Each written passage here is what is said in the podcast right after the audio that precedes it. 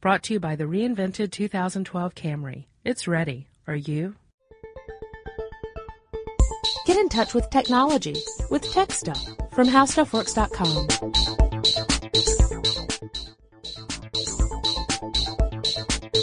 Hello again, everyone. Welcome to Tech Stuff. My name is Chris Pollette, and I am an editor at HowStuffWorks.com. Sitting across from me, as always, is senior writer Jonathan Strickland. Now, the way this story ends is that they get married and he goes on to become governor of the state. Never gets to Australia, but he keeps reading a lot of books about it. I get to be sheriff of this town, and then I go on to become one of the most beloved characters in Western folklore. All right. Yay. Yay. Yay. Today we are going to have a podcast discussion about a topic that comes to us courtesy of a little Facebook feedback. Yippee! And this is from Jackson who says, wondering if you guys could do a podcast about the OnLive game system. How does it work? What kind of games are on it? Is it a serious contender in the console market? Thanks. I love your podcast. Thanks, Jackson. Appreciate that. Um, yeah, we've talked about OnLive a couple times before, but uh, a lot of the discussion we had came before the, the service actually launched. Yes, you saw it at CES. Did you not? E3. E3. Sorry. Yeah. I knew it was one of them. I heard about fancy schmancy. Yeah, it was E3 where I actually got my hands on it. Ah, yes. Um, and you and- enjoyed the experience then. Yeah, it was kind of neat. The uh, the concept is that uh, it's it's internet streamed video games, Yes. and not the kind of video games that you usually find on the web, like you know uh, Bejeweled or Farmville or any of those sort of things. We're talking about the kind of video games that you see, like like the hardcore games on PC, Mac, and and your your video game console systems. yes, like Slice of Death 3. Assassin's Creed would be a good one, Ah, yes. which you know is should might as well be called Slice of Death Three. I, I Um, just wanted to say Slice of Death. Slice of Death. Yes. Yeah. Is So that- anyway. that's just making me think of uh, cake or death. Hey. I'll take cake. All right, on you go. All right, so um, but uh, but yeah, this is this is a, a really uh, different model for gaming because um, for the longest time we've been buying games for consoles or computers, in which you know you go out you buy your cartridge or your disc or discs in some cases, um, and you pop it into the machine. Um, in in some of the older games, you would buy the magazine on the newsstand, type the code into your machine, have it compile and then you could run the game. But yeah, I mean, you were actually buying something and taking it home and plugging it in. Now, of course, we have online gaming. We've had it for quite some time now, where you buy the game, you plug it into your machine, uh, you connect to the internet, and you play with other people online. But this is a completely different model. It's not even the same as uh, buying a game from, say, Steam and downloading it to your machine. In this case, the the game itself is in the cloud. It's in Right. the internet where you are not, uh, you don't need to. Uh, Put the software on your machine at all. Right. Um, in fact, you can run these games on PCs and Macs. and also on a little OnLive console.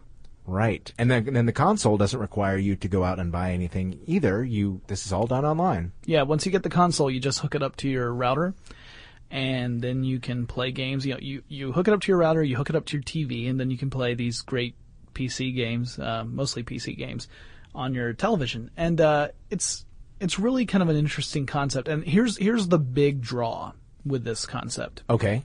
The big draw is that the barrier to PC gaming in general is that you have to keep upgrading your machine in order to stay current with the latest games.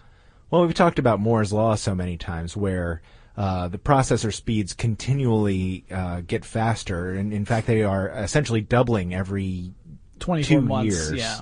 18 Um, to 24 months depending on upon whom you ask. And uh, game development cycles run about actually about that long too, a year Two and a to five years two, yeah, two to five years. So people are developing games, and they want to, in order to sell the uh, living daylights out of a game, um, they want to take advantage of the latest hardware. Yeah, the they want latest, it on the bleeding edge. right. Like the the idea for most games, like we're talking the hardcore games again, is that if you turn all the graphics settings all the way up, you are going to need the fastest machine that's on the market in order to run it when it when the game launches. Right. So you could still play the game, but you'd have to play it at, you know, you'd have to dial down the graphics. Most of them have settings where you can say, all right, well, my processor is not as fast as the one that they recommend, so I will turn it down. Now this this also extends the shelf life of those video games, right? Yeah, Because yeah. it means that you know three months from now you might get the computer that can really run it at its uh, at its peak. Yeah, in, in my personal experience, there is this uh, lovely honeymoon uh, right after you buy the computer, where uh, when you pick up the the game box in your hand, you look at the system requirements. The machine that you just bought beats all those system requirements, and you take it home, and you have this great experience where you get to run everything flat out. And then, like a year, year and a half, two years later, you look at the box, and you're like, well. Hmm, you know, I've, I've got the bare bones system requirements. I'll, I should be okay, and you are okay, but you can't take advantage of it. And then you get another year, two years later, you start looking at it like, how much do I have to turn off in order to play this game? Well, See, I, I I think you're being really ambitious with the year to a year and a half thing. Ow. For me, it, it felt more like three weeks later. I suddenly couldn't play the latest games. Well, here, you know, uh, those of uh, our listeners who are long-term listeners know that I am primarily a Mac person at home, although I have Windows and Linux available to me as well. Right. Um, Mac Mac games and PC games are a little bit different because Mac games have a lot longer shelf life. Now, PC games, the the uh, if you're a PC gamer, you know that uh, you expect to see a game full price for I don't know, probably six to eight months, really, I would say, and then before you know it, it's in the bargain bin for ten bucks. Yeah, the I mean, it makes sense when you think about the way the development cycles work, right? Cause, Sure. 'cause Mac computers get updated on a very deliberate pace. Yeah, they it's, really do. It's it's dictated by Apple. Mm-hmm.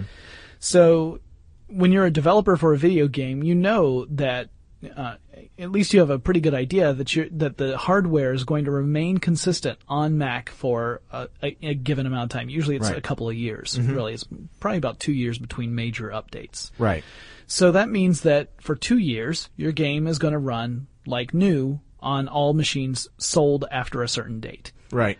PCs are like absolute chaos in comparison because you have multiple manufacturers, you have multiple um, chip manufacturers, so you've got you know different processors out there. Uh, what is going to be the fastest Mac is going to be the fastest Mac for two years. What's going to be the fastest PC is going to be the fastest PC for maybe a month. Mm-hmm. You know, so with that kind of of rush, then you've got the rush to keep up in order to play games Right. We kind of really got off track here, but OnLive, Well, the the thing Gets is around that. Well, yeah, that's the that's the whole thing. You don't have to be with OnLive. You don't have to be caught up in worrying about whether or not you have this hardware Yeah. uh, installed on your machine. You don't have to worry about the cost of the game on the shelf. Um, what you really need to do is worry about the cost of the monthly subscription. yeah. Well, two things: the monthly subscription and your monthly internet bill. That's true. That's because uh, the one of the big things about this. All right, so so OnLive, they're worrying about the equipment costs. true. right. They're worrying about making sure that their machines are going to run the latest games at the at the best possible um, uh, levels.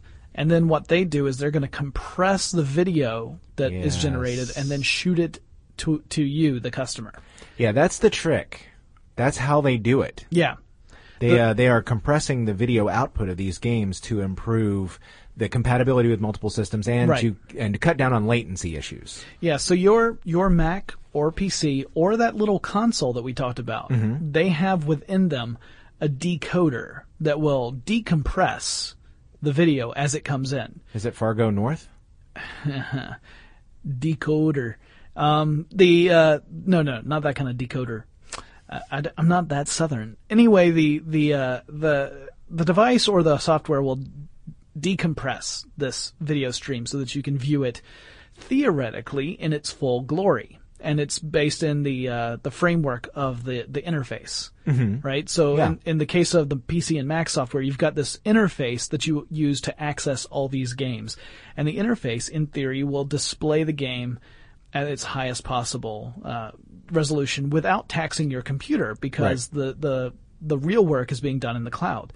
Um, that's not always how it works out because a lot of it depends upon your uh, internet speed, your broadband speed, as well as how far away you are from the server center that uh, the OnLive server center. The further away you are, in general, the um, the poorer your uh, your experience could be. Now, poor is a given, you know, that's subjective, right? Right. For one person may say if if there's even a flicker, like even a, a hint of an artifact that that the situation is terrible and dire and you should never do it and you should just get it you should just spend all the money for a gaming PC or a console and stick with that. Other people would say, "You know what?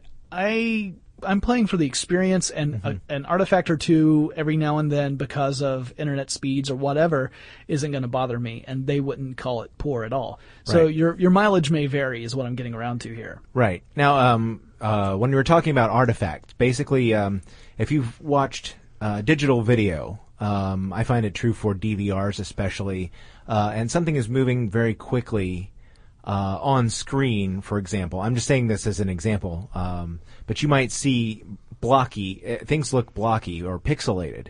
That's essentially what we're talking about when we're talking about artifacts, right? That the you would have problems with the images; they wouldn't look smooth and crisp. It would look uh, there might be some lag time on on the screen, and uh, by latency too. I realized I hadn't explained what that means. Um, that has to do with your connection, whether or not you're making a uh, uh, a fast connection with the servers. If the packets of data are being um, held up on one or more of the servers along the route between you and the game center, uh, that's what we're talking about latency. So um, by by compressing the video in the games, basically they're hoping that there will be fewer problems seeing the video. The video will look smooth, Right. and you won't have a lot of issues with the speed of the information because a lot of these games that they're they're talking about talking about Assassin's Creed, um, these are games where being behind by just a little bit is going to hamper your ability to play the game significantly. Yeah, I've read reviews and I, I, I have played some OnLive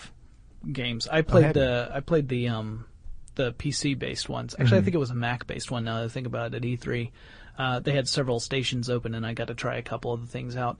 Um, the lag issue is one that can initially be a little irritating. And lag, of course, is when we're talking about the time between when you tell the, the computer to do something and the time it actually does it. Right. So let's say you hit that jump button and there's a, a, a very short lag. I mean, usually the, the lag is, we're talking less than a second in most cases. Um, even so, uh, we can perceive that. That less than a second is, is easily perceptible and it can throw you off at first. Uh, but a lot of the reviews I've read have said that once you get used to it, it's really not that bad. Like you, Yeah. you, you start to adjust for it without even thinking about it. So the gameplay doesn't really suffer after, at least after you've gotten acclimated to it. Yeah. Um, so you can still have a really good gaming session, despite the fact that there may be a tiny bit of lag involved. Um, and I mean, I've even played console games where controls did not seem incredibly responsive. Yeah. So it, this is not limited to just the cloud. We actually see this on native machines sometimes as well. Oh, sure, sure. Uh, but it, it's one of those things people w- worry about. Also, you mentioned the um, the subscription. There there are actually two different models on OnLive. Uh, they call it the Play Pack plan because uh, Play Pack plan. I, it's going to be impossible for me to say that. It's, it's too many P's and L's. Okay, so Play Pack plan and the Play Pass plan blah blah blah blah blah. And uh, these two plans are uh, one of them is subscription based. That's Yes. the Play Pack, uh, where it's uh, nine dollars and ninety nine cents a month to, Right. to play any of the games that are within that Play Pack uh, library. yes. And and I should also hasten to add that that will not be all the games that are actually on OnLive. It's just going to be the ones that are available in that library, and that's probably some licensing problems there. Sure. I would imagine that's the big issue. Because you know, keep in mind, OnLive is not making these games; they're just making these games available, Yes. and they have to license these games from the other companies. So you've got that one. So you've got the subscription-based service, nine dollars and ninety-nine cents for all you can eat, but it's from like it's kind of like a restaurant, all you can eat, where the buffet does not have everything that's on the menu, but you can eat everything that's in the buffet for as much as you want, right. for as long as you're there, until they throw you out. Now I'm hungry. You've been here for hour. The uh, Oh. the d- hey, that's a classic comedy routine. The Play Pass plan is where you purchase games, and um, you usually you can purchase them for a given amount of time, so three day pass or a five day pass, or you can outright purchase the game so that every time you log into your OnLive account, you have access to that game. And you may wonder why get a three day pass or a five day pass. There are a lot of games out there that have a relatively short, uh, a short session involved in, in, in completing the game. It doesn't mean that the game is bad. It doesn't mean the game's not fun, but you can you can get through it within you know ten hour gaming session. Yeah. So let's say that you've got a long weekend coming up. You may want a three day pass to play through that one game and just have that experience. And you know it's not going to take you all weekend to do it. Mm-hmm. So there, there's no point in, and and, you know, you know, like maybe there's not a lot of uh, replay value to that game. So you know, oh, I'll just do this three days, like renting a game. Yep. Um, Yep. For others, like you know, really really in depth games, you may want a full purchase so that you can play it whenever you like. Yeah, yeah. Well, it, it sort of depends on the games too. What the uh, shorter games with story arcs versus you know, and on uh, something like a World of Warcraft, which is not available. Right. Um, but there are first person shooters that are. And first person shooters are, are some of those games, like especially ones that have online play uh, elements to them. You can continually play. There's no end to the game. Yeah, you may want to, you know, maybe a slow afternoon and you're like, I want to jump online and, and, you know, snipe some people. Yeah. Uh, so that might be a full purchase. So yeah, you've got these these two different plans, and not all the games are going to be available on each plan. So you're going to have some overlap where games are going to be available under either. Yes. And then you're going to have some games that are going to be unique to one plan or the other. So Yes. you got to shop carefully. Uh, speaking of games, um, the last I read, there was something like 40 titles available. Yeah. Uh, so that doesn't, you know, it doesn't sound like a whole lot. I mean, you've got game systems that launch with fewer titles than that, but then OnLive's been around for a little while, at least in the PC and Mac uh, iterations. Yeah. Oh, I'm sorry. No, go ahead. I was going to say, um, if you think about it, though, if you compare it to consoles, uh, for example, you know the Wii, the 360, the Xbox 360, or the uh, the PlayStation 3, uh, I I would think of these sort of as launch titles for Yeah. a new console system. Like it's sort of proving that it works. And I have the feeling that uh, as more people sign up to the services, the, as uh, marketing takes hold and more people understand what OnLive is, and uh, they get some more reviews under their belt, because the reviews I've read have been generally positive. Yeah. Um, I think There I think of- there may be more titles added to it in the future. Yeah, you know, and and they plan on it. They say that there are a lot more titles coming already. But um, and you make a good point. I mean, 40 games at launch, especially if you if you're looking at the console specifically, the the console OnLive console that just launched out uh, as of the recording of this podcast.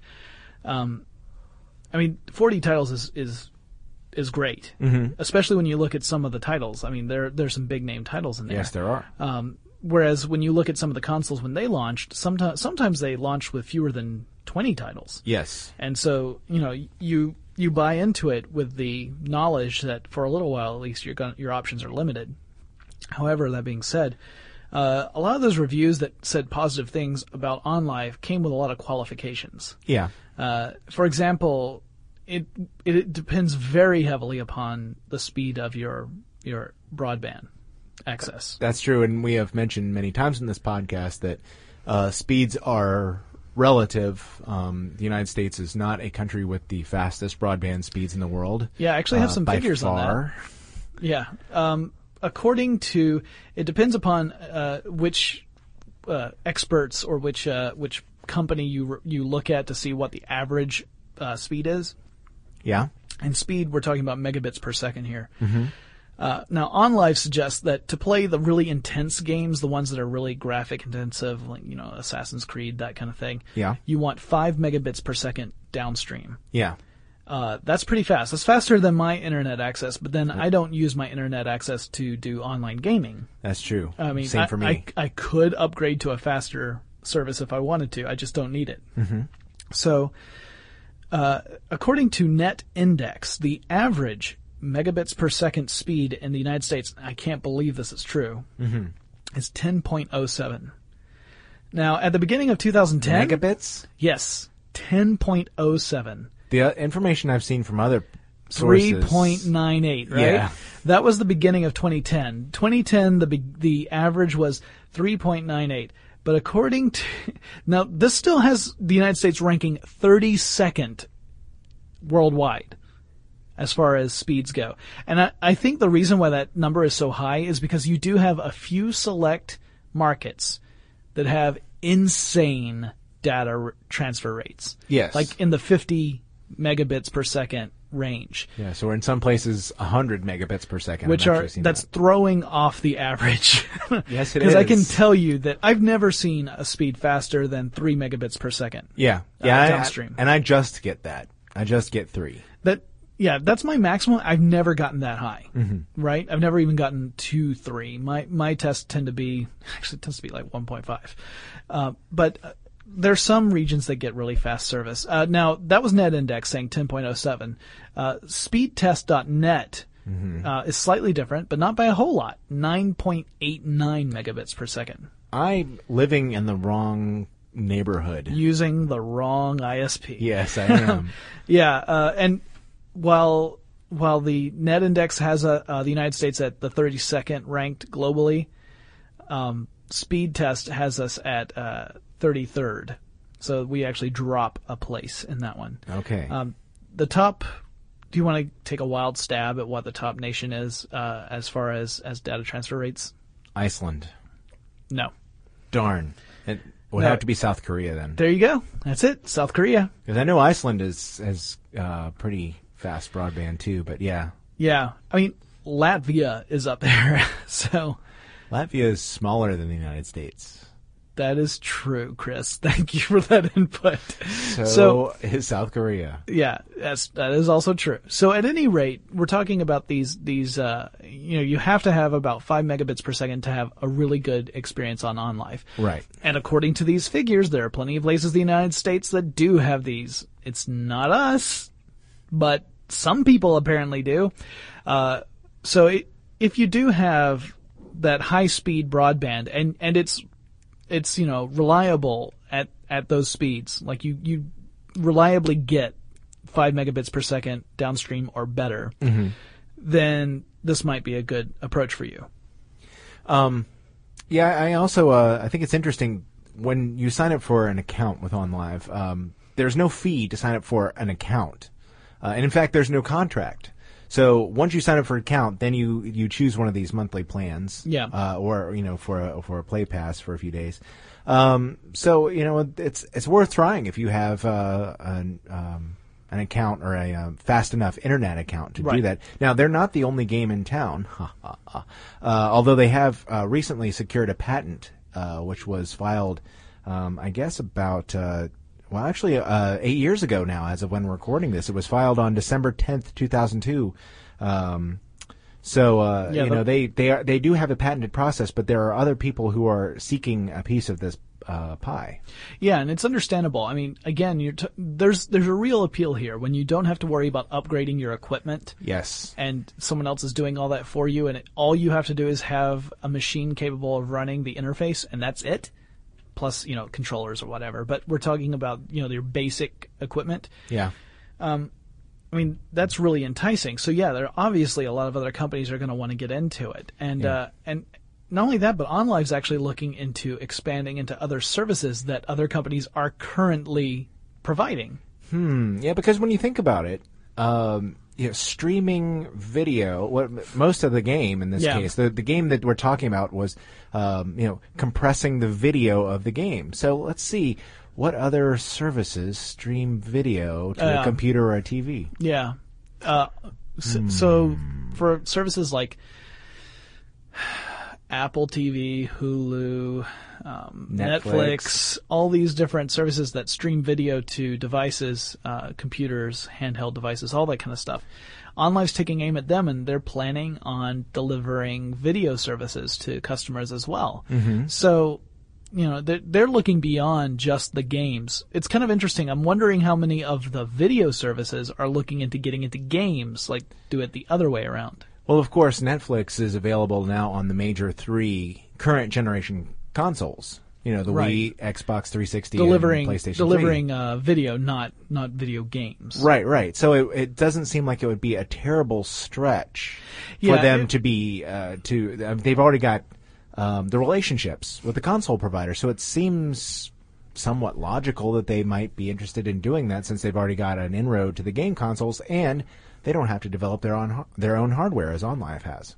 Yeah, I, um, I don't know that it I will don't know. happen. I'm just saying. I think it. I think it's a lot easier to make the transition from video games to video than it is the other way around. oh, I agree with So- you. I'm just saying that Netflix has a relationship in place already. Yeah. and That I uh, agree with. and and that may be a, an attractive uh, outlet for them. Of course, uh, there are game rental companies already out there, so they might be looking for an opportunity to um, move into the streaming business themselves on, on all fronts. It's funny how a long time ago we had uh, phone companies and cable companies, um, you know, and they all did different things, and now all of them are encroaching on each other's turf. And it seems like this is the same kind of thing that's going on here, where you have uh, a company doing something that seems like it may not necessarily be in competition with another, and then, you know, suddenly they are a, a player in the market. Yeah. Now, we talked a bit about how you know your devices don't need to be state of the art to be able to run this kind of a software Right. and and access uh, these games. Which uh, I mean, that's my favorite thing. I mean, I, I, that's why I got out of PC gaming, right? Because I got tired of having to worry about updating my machine. Yes. And I went to console gaming because all the updates were, were firmware updates. You didn't have to necessarily worry about getting your hardware updated until they came out with a new console, and then you'd be like, all right, well, I'll Right. go and get one of those. Did you see what the uh, processor is inside OnLive's micro console? Actually, I did not write that down. What is the processor inside? It's the it? Marvell Armada, Really and it's underclocked. underclocked. Yeah. The reason for underclocking this processor was that uh, the OnLive said we don't need a powerful processor, so we went with a an affordable processor, and we underclocked it so it would generate less heat, so that way we didn't need to include a fan inside the micro console. So it cut down on the size of the micro console even more.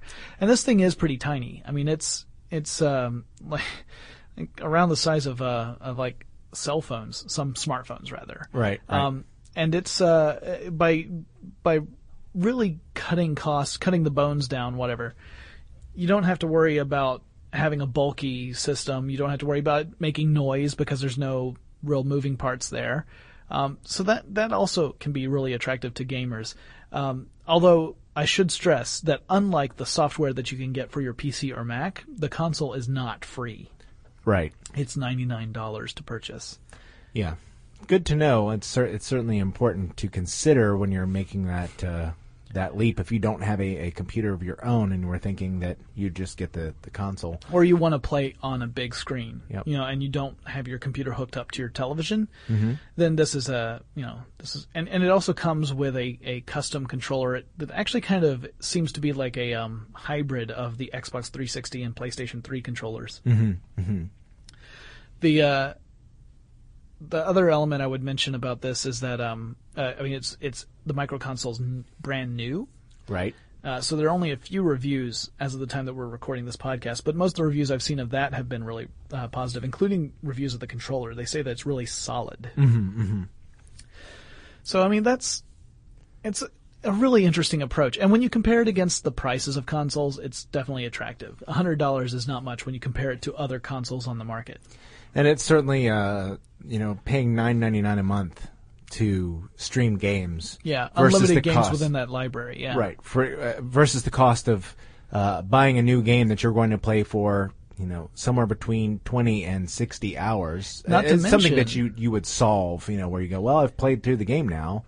You know, a lot of people uh, I've seen brag on how quickly they can solve a game, and I'm thinking, man, you just dropped sixty bucks on that thing, and you've solved it in twenty four hours. Their parents dropped sixty bucks on that Well, thing. yeah, that's probably true. But, um, But, you know, uh, yeah, I mean, it seems like it's a worthwhile investment if this is if you're a, um, uh, a rabid gamer and you really burn through titles like this. It's you know, it's certainly worth the cost. And if you're a 360 gamer, Mm-hmm. then you look at this and you think, wait a minute. So for for nine dollars and ninety nine cents a month, I can play unlimited games and uh, that are within this library. Right. Keeping in mind that unlimited within the within the realm of that library of games, um, and I don't have to worry about extra costs. Well, with the Xbox 360, not only do you have to pay for the games, you have to pay for the online Right. on, online subscription if you want to be able to do all all the stuff that's on there. Right, right. The thing is, though, that you're making a trade-off. If if the uh, the video part of the experience, if you're really interested in an immersive, high definition experience where you've you really enjoy the lush graphics and the you know billions of polygons. Um, this Yeah, may not be this may not be the service for you because Right, right. Uh, it's not the graphics uh, on the online. The play is the issue. Yeah, yeah. So I mean, it's it'll be interesting to see if this model really takes off, and if it does, it'll also be interesting to see what the traditional video game consoles do to in response to it, if anything.